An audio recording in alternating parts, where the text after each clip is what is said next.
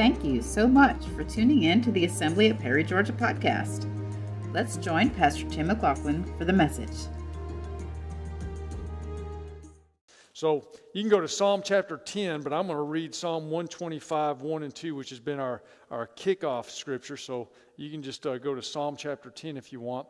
But Miss Julie's going to put Psalm 125, verses 1 and 2 up on the screen. It says, "Those who trust in the Lord are like Mount Zion, which cannot be moved, but abides forever. As the mountains surround Jerusalem, so the Lord surrounds his people from this time forth and forever." And we've been declaring this every week for the last couple of weeks, that we are in the Lord and we can't be moved. You need to understand that. God's got his hand on you. God's got a plan for you, and you cannot be moved if you're in him. I was watching a sermon today by Andrew Womack, and listen, faith is one of those things. We're talking about faith on Thursday nights, but faith is one of those things. Listen, it's not something you try. It's just something you do. And when you're doing faith and you're walking in faith and you're believing God, nothing that goes on can rock you because you know that your God is greater. Amen? Amen. Father, we thank you again for the opportunity to be in your house. Thank you for the word of God that is rich, is powerful. Lord, I thank you for every promise in your word. It's yes and amen. I mean, so be it. The promises of God are so be it for each and every one of us. Let us grasp a hold of those promises. Let us live according to the word. Let us walk by faith, not by sight. Give us ears to hear, eyes to see, and a heart to receive what the Spirit of the Lord is speaking to us tonight. Father, we just we surrender all to you tonight. I ask you that you'd speak through me. I ask you that you'd speak to me. And Lord, I just pray for a greater revelation tonight of your word. And Father, we give you the praise for these things in Jesus' name. Amen. You may be seated. Thank you for honoring the word of God. Did everybody get a worksheet tonight? Anybody need a worksheet? If you need a worksheet, I'll get somebody to bring you one. Everybody got one? Nope. Got a couple up here, Brother Wade. They need a couple. You got some of these? They're back there in that stand. Oh, no, I'm sorry. All right, Psalm chapter 10. Psalm chapter 10.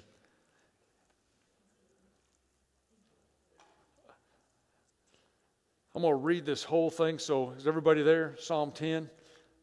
All right. Let's read the whole psalm. It's not very long. It says, "Why do you stand afar off, O Lord? Why do you hide in times of trouble? The wicked in his pride persecutes the poor. Let them be caught in the plots which they have devised. For the wicked boasts of his heart's desire. He blesses the greedy and renounces the Lord. The wicked in his proud countenance does not seek God. God is in none of his thoughts. His ways are always prospering. Your judgments are far above, out of his sight. As for all his enemies, he snares at them. He has said in his heart, I shall not be moved. I shall never be in adversity. His mouth is full of cursing and deceit and oppression. Under his tongue is trouble and iniquity. He sits in the lurking places of the villages. In the secret places he murders the innocent. His eyes are secretly fixed on the helpless. He lies in wait secretly as a lion in his den. He lies in wait to catch the poor. He catches the poor when he draws him into his net. So he crouches, he lies low, that the helpless may fall by his strength. He has said in his heart, God has forgotten. He hides his face. He will never see. Arise, O Lord. O God, lift up your hand. Do not forget the humble. Why did the wicked renounce God? He has said in his heart, you will not require an account, but you have seen, for you observe trouble and grief to repay it by your hand. The helpless commits himself to you.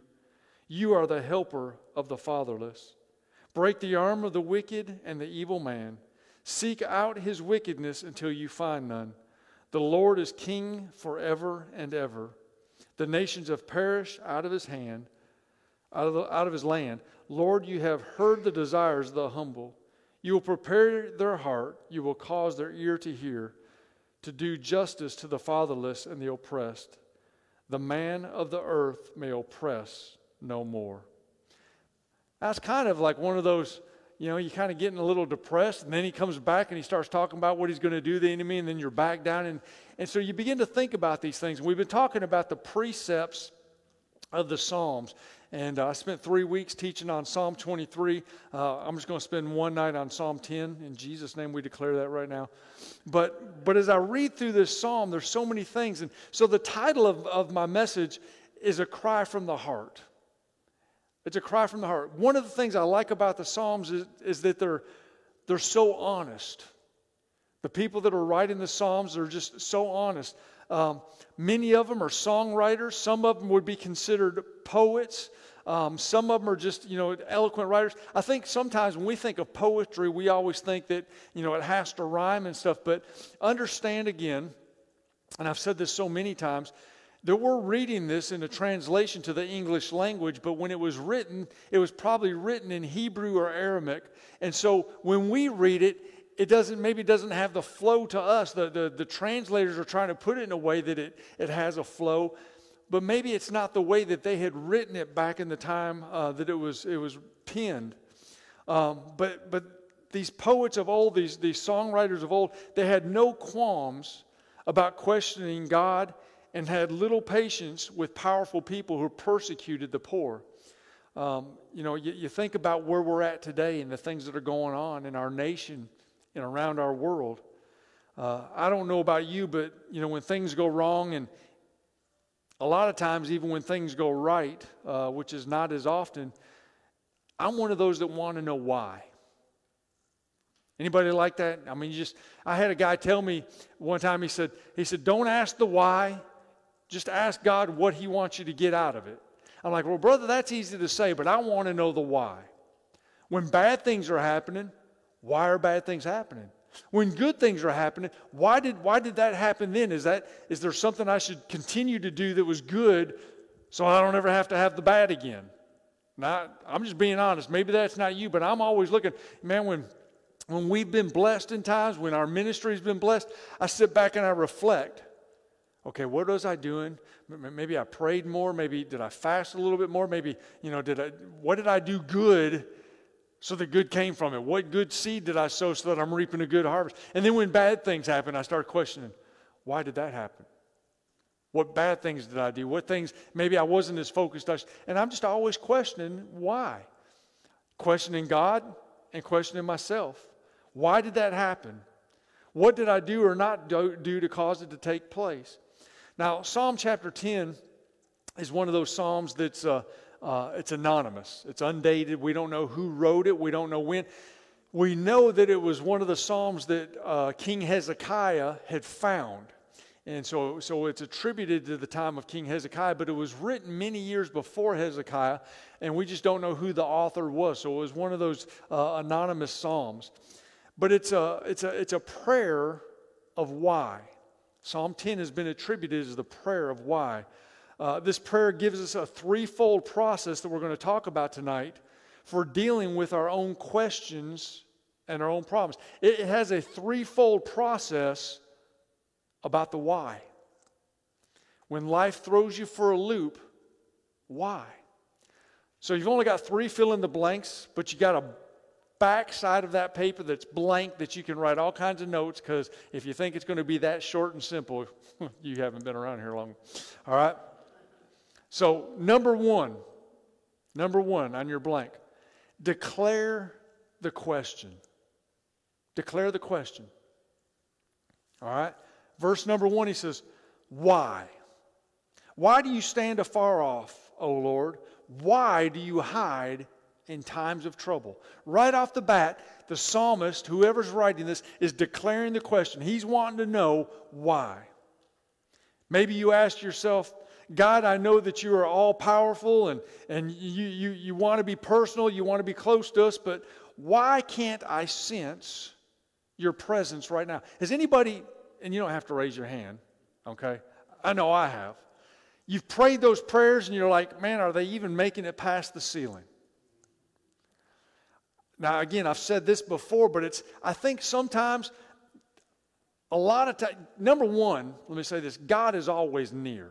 I love that song Miss Julie picked out. God is always there. God always hears us. He's all, But I think many times, much like when Peter got out of the boat, the Lord said, go ahead, come. Boy, and Peter got a little, that's right, I'll step out of the boat. And he was looking at Jesus. And then all of a sudden, he looked at the waves and he sank. And what did he do? He cried out to the Lord, why? Right? And then God reached over and picked up his hand. And then Peter walked back into the boat. So twice Peter walked on water. But we want to focus on the fact that he sunk. But how many of us have been in that same position because we get our eyes off? God is always listening. But sometimes he's wanting to see, what are we going to do? Are we going to pay attention and wait on him? Because the Bible says, they that wait upon the Lord shall renew their strength. They that wait on the Lord. I think our problem is impatience. We'll pray, and we think we're pulling a slot machine, and we want to know right now, did we win or lose, instead of waiting. It's not that God hasn't heard. Maybe the timing's not right. I mean, I know there's been many a times where I've prayed for something, I've asked God to do something, I've asked God why something, and I don't hear anything, and I'm like, what's going on? And then it may be weeks, it may be months down the road. I mean, it could be a long time down the road. And then all of a sudden, something will happen, and when it first happens, I'm just like, well, pray. And then all of a sudden, God will bring back to remembrance, well, you ask. I'm like, yeah, but why didn't you answer that? And then all of a sudden, I begin to put the pieces together. If I would have given you this then, you wouldn't have been ready for it. Peter got out of the boat, and he thought he had faith, but Peter didn't have the kind of faith that Peter thought he had, and therefore he sank. If I'd have given it to you then, your faith wasn't where it is today. So I heard your prayer then, but today's when you needed the answer. You thought you needed it back then, but right now is when you need it. So the psalmist is declaring the question. He's asking, why, Lord, do you stand afar off? The psalmist is expressing his frustration at the remoteness of the Almighty.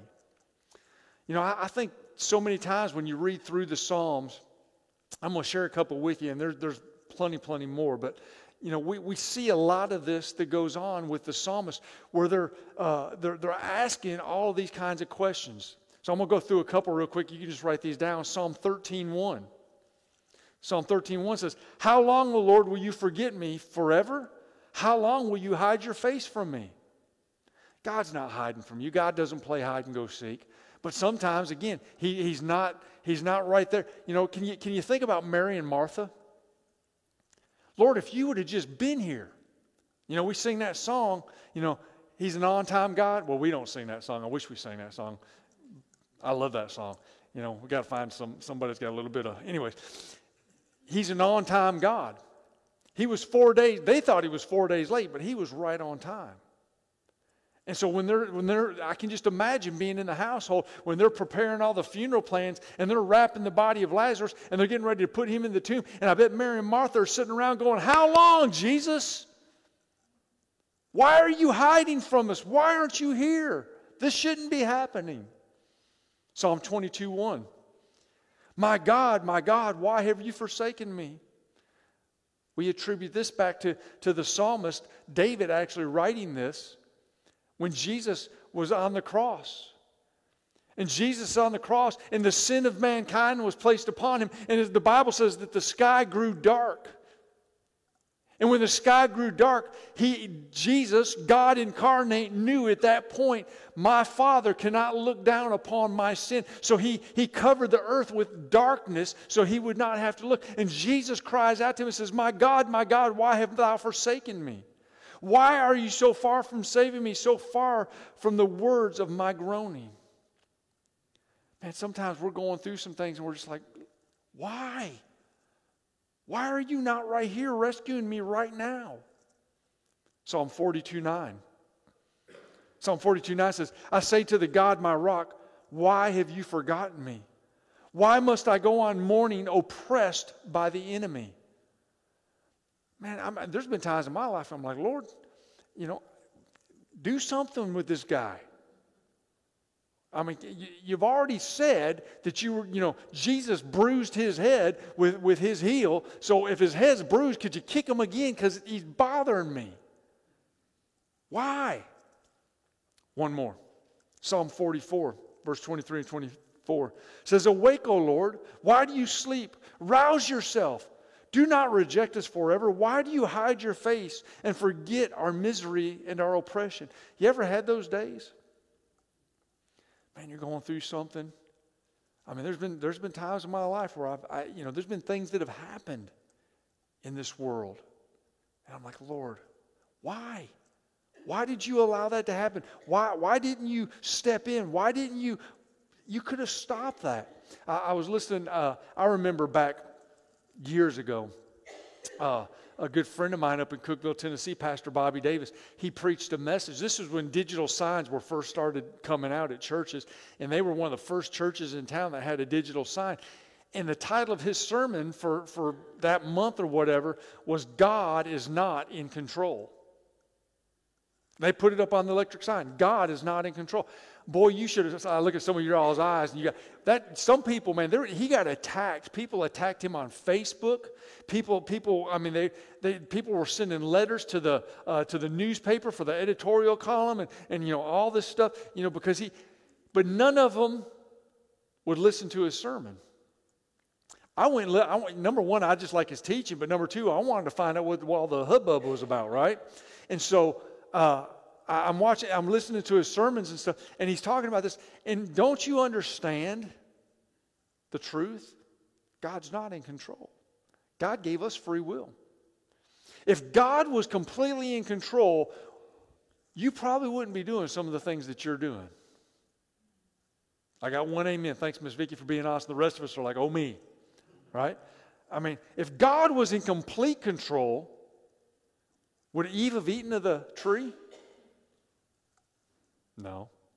If God was in complete control, would he have needed for Noah to build an ark? No.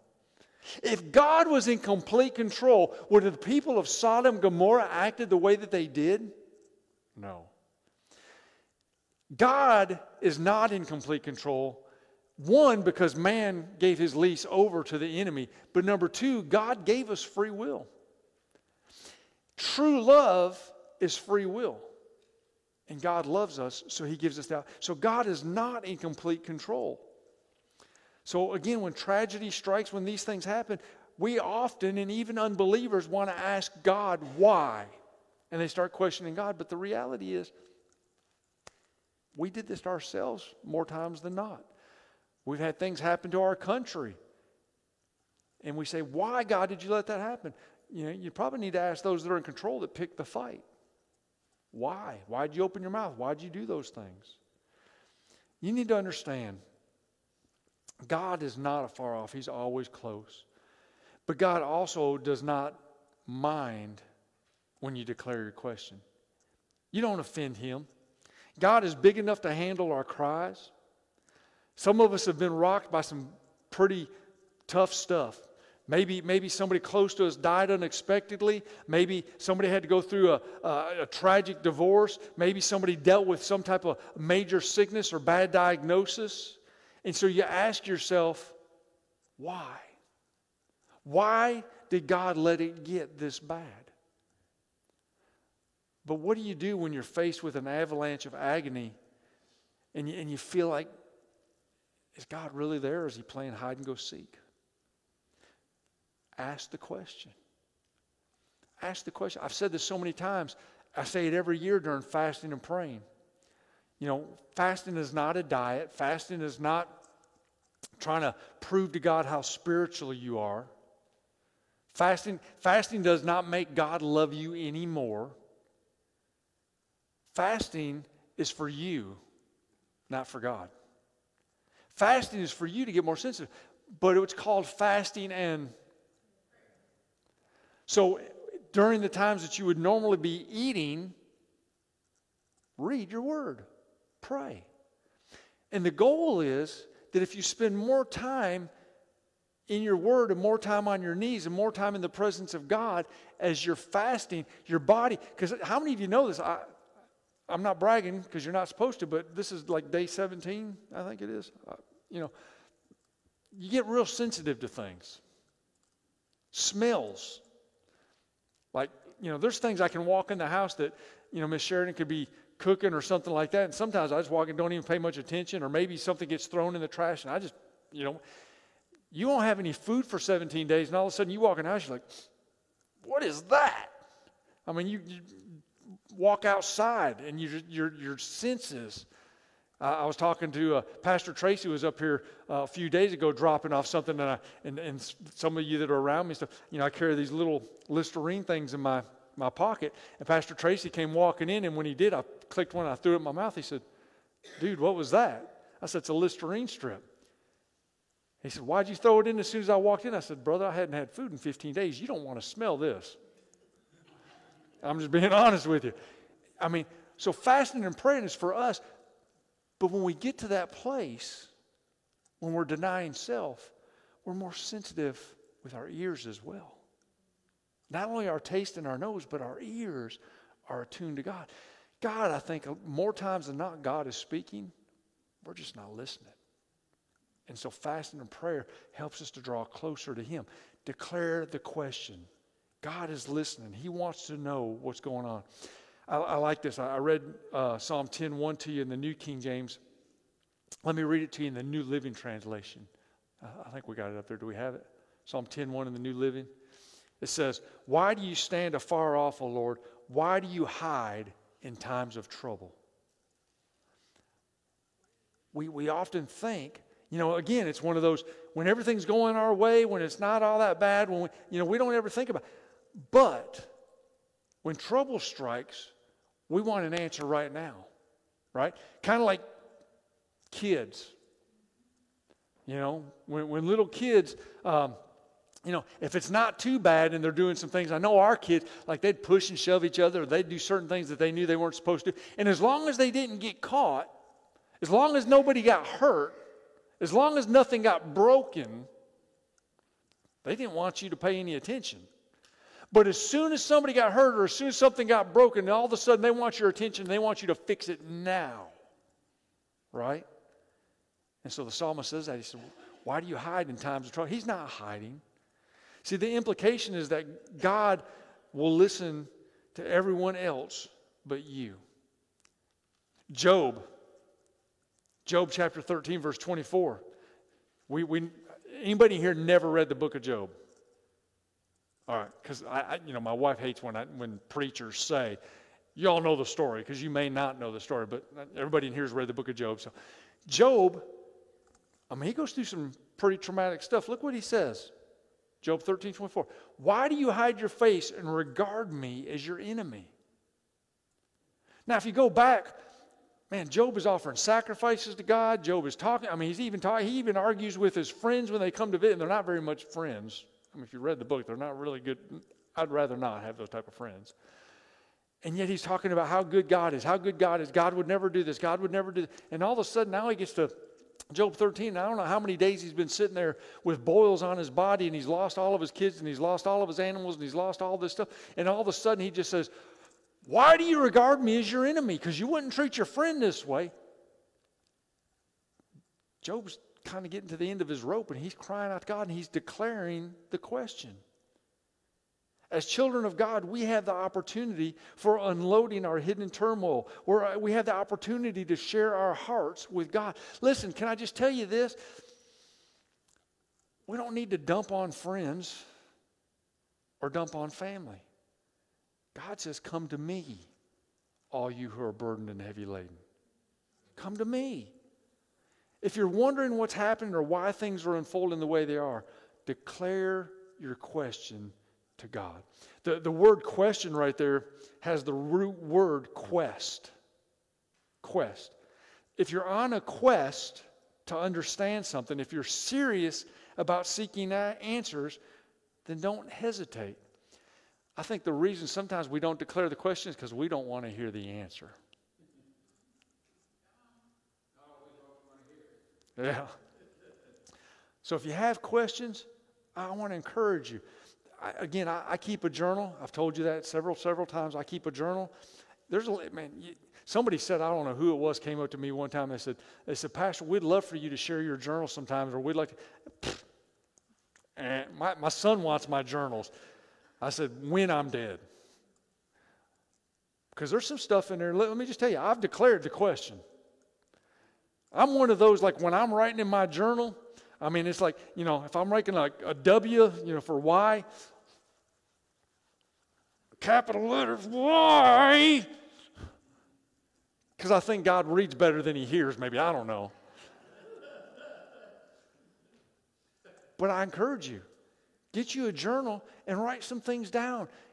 Help get it out. Don't keep it bottled up. Don't use it to abuse others. Give it to God. Peter said, casting all your cares upon the Lord because the Lord cares for you. Write it down. So number one, declare your question rather. Declare your question. Number two, describe your complaint. Describe your complaint. After declaring your question to God, the next step is to describe your complaint. Now, this is funny. I'm going to have her put it up in just a second. How many of you ever read the old comic, Calvin and Hobbes? The newspaper here, the Houston County Journal, whatever it's called, it doesn't have a good comic section. The town we used to live in, man, every Saturday they had the best comic section.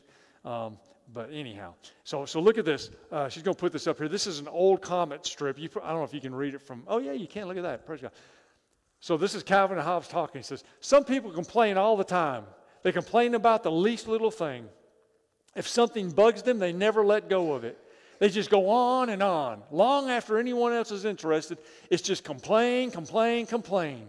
People who gripe all the time really drive me nuts. You'd think they'd change the subject after a while, but they never do. They just keep on griping until you start to wonder, what's wrong with this idiot? But they go on complaining and repeating what they've already said. Well, maybe they're not very self-aware. Boy, that's another thing that gets me on my nerves.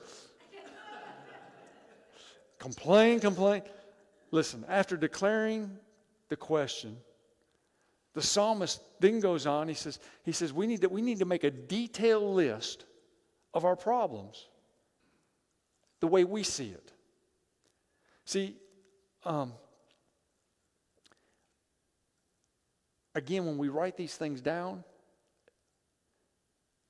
and if you've got someone spiritual in your life, and again, you're not always dumping on your family, but if you talk to a pastor or if you talk to someone that's spiritual, not a psychologist, or, you know, I'm talking about someone that will, you know, I think I've shared this with you before. People used to call me in our ministry, and I have not done this here, so if any of you are thinking about it, I have not done it here, but I've done this in the past in 20 years of ministry.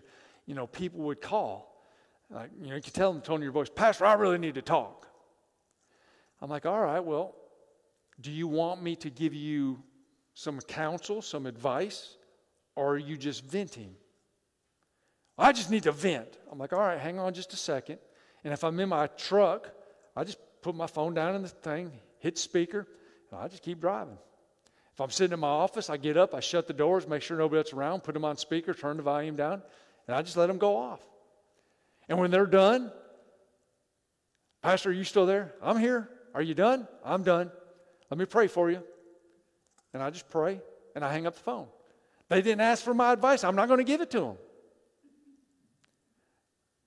Sometimes, have you ever done this? And again, maybe this is just me. Have you ever, like, said something, like, it's all inside here, and then all of a sudden you get it out and you say it to somebody, and then you're like, that was stupid, right? Good, I'm glad you guys laughed, because I'm thinking if I just do that.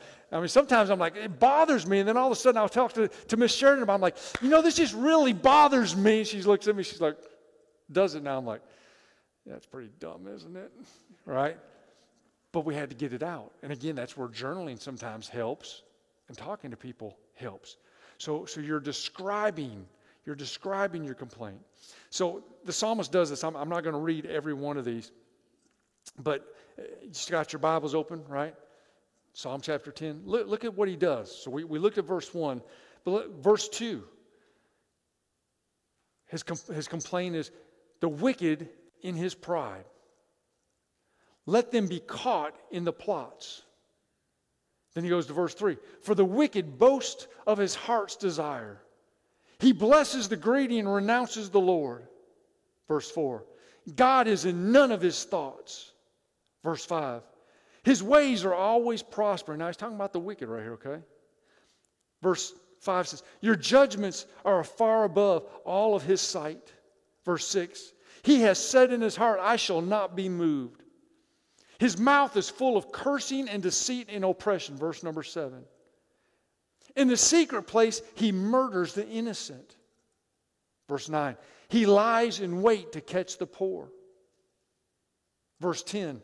That the helpless may fall by his strength. Verse 11. He has said in his heart, God has forgotten. He hides his face. He will never see. What's he doing? He's describing why he's so frustrated. Look what the enemy's doing, God. Don't you see this? I mean, I'm trying to be the good guy. I'm trying to fast and pray. I'm trying to do all that. I'm going to church all the time. I'm tithing. I'm doing my part. You see what he's doing. I can just imagine God sitting on his throne going, oh, yeah, I see it. There was a Calvin and Hobbes comic one time about what you're doing. But listen, God, He's not moved by our complaints. He gets it, all right? As I read this list, there's a lot of things that kind of come to mind. Like if I had to sit down and make my list to describe my complaint, I would ask the Lord, and I have. I promise you. You can go back and read my journal. No, you can't. September 11th, 2001, when the terrorists ambushed and crushed thousands of innocent people. I mean, I asked the Lord, I'm like, really? I mean, did all those people have to die to get our government's attention? Really? I think about Katrina. I remember when Katrina hit New Orleans and Mississippi, my wife and I, we went to Memphis and we spent like a week to 10 days down in Memphis getting food and supplies down to those along the Gulf, because the government couldn't get people down there. They could not get FEMA down there fast enough because all the trees and all the damage in the roads. FEMA says, we can't get our semi-trucks down there. So we worked with a pastor out of Memphis, and we had people coming in four-wheel drive trucks and Jeeps, and we got a pass from both of the governors of Louisiana and Mississippi. They gave us a pass, and if anybody in that Jeep pulled up and the highway patrol seen them, they would wave them on, and we were getting food, and we were getting hygiene, and we were getting stuff down there that FEMA couldn't do. But yet, 1,400 people died. Why didn't God stop that? Why didn't, if God really, you ever heard those things? 1,400 people died. And then here recently, I get to thinking about it. I'm like, I know there's a rift, and I understand the biblical implication behind that rift between Israel and Hamas. But did 364 people that were just at a concert enjoying themselves have to die? Describe your complaint. Let God know what's going on. Why are these things happening? The psalmist is crying out. Where's God at in all of this? Listen, I know we're going through tough times. I saw a thing. I'm going to lighten the mood a little bit because it got a little heavy. I saw this thing the other day, and I think it was this morning I was reading this, and it showed a picture of a shopping cart, and it said the most expensive vehicle to drive in 2023. Right? I mean, just think about all the things that's going on, and yet just declare the question. What exactly is bothering us? Write it down.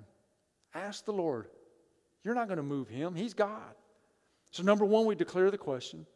Number two, we describe the complaint. And then number three, deepen your commitment to God. That's why we're fasting and praying. That's why we're spending this time seeking the Lord, to deepen our commitment to God.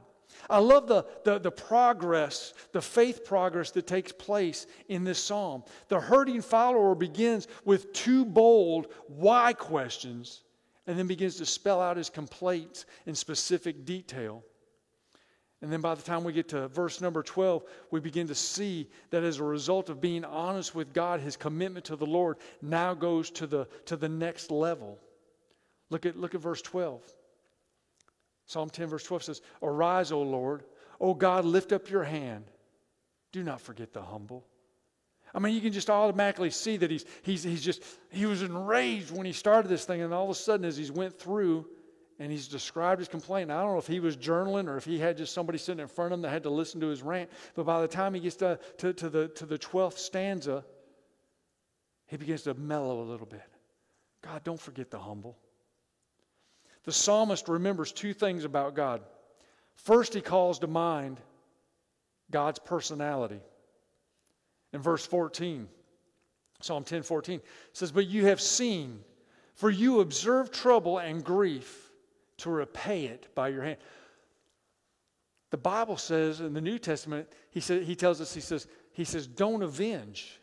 It's not your place." Whose place is it to avenge? It's the Lord's. The psalmist understood that. It's your job to repay. I'm frustrated. I don't like this going on, but I know. You're going to repay it, your hand. The Almighty is not distant. He's not hiding. He is a personal God who knows our trouble, and He sees your tears. The phrase "to repay at your hand" refers to God's personal involvement and capacity to judge people according to what they've done. God is a helper to the fatherless. God takes special interest in those that are in need. Psalm chapter 34, I'm going to leave Psalm chapter 10 for a second. Psalm chapter 34, verses 15 and 16. The psalmist says, "The eyes of the Lord are on the righteous, and his ears are open to the cry. The face of the Lord is against those who do evil, to cut off the remembrance of them from the earth." This is similar to the process that Jeremiah went through. And if you understand, Jeremiah, the prophet, wrote, obviously, the book of Jeremiah, but he also wrote Lamentations. And when you think about his life and all that he went through, and if you've never read the book of Jeremiah, I will encourage you to sit down for a few days and read the book of Jeremiah. Jeremiah is a prophet called by God, and they did not treat Jeremiah very nice. I mean, it wasn't just name-calling and mocking. I mean, they treated this. They dropped him in a well. They tried to get... I mean, they just did some terrible, terrible things to Jeremiah. And Jeremiah's sitting there, and he's like, "Lord, you've called me. You've told me to be your servant. You've told me to tell these people these words. Why are you letting this happen?" And so he writes a book called Lamentations. Listen to this. Lamentations chapter 3, beginning in verse number 19. Lamentations 3:19. "Remember my affliction and roaming, the wormwood and the gall. My soul still remembers and sinks within me. This I recall to my mind, therefore I have hope. Through the Lord's mercies we are not consumed, because his compassions fail not. They are new every morning. Great is your faithfulness." I mean, Jeremiah's writing this. What's he doing? He is stating his complaint. He's describing. He's writing it all down. That's what the book of Lamentations. Jeremiah's telling his story. Lamentations, he's listing these things. He's writing it out to God, and then he comes back around. He says, "Yeah, I've been through a lot, but great is your faithfulness." Jeremiah was down, but determined to deepen his commitment to God. The other thing the psalmist does in Psalm 34:16, it says, "The face of the Lord is against those who do evil." Psalm 34:16, "The face of the Lord is against those who do evil." When we're stressed out by our why questions and we're swimming in a sea of concerns, we need to come back to God's perspective. God sees what I'm going through. He is Lord. He can choose to do something about it if it's in accord with his purpose for your life. Remember, there are times where I've been through things. There's been times where I've been, why? And I know God hears me. And then all of a sudden, it may be weeks, months, whatever down the road, and I get this revelation. And it all of a sudden becomes clear. If I'd have got that revelation back then, I wasn't ready for it. I remember when we first started our ministry up in Tennessee, and we started an old rented building with 6 beds, and I'm sitting there screaming to God, we need money, we need money, we need money. You go about 4 years later, and I got people handing me $10,000 checks, one right after the other, and I'm asking God, I'm like, yeah, this is great now, but what about then? And the Lord said, you couldn't have handled it then.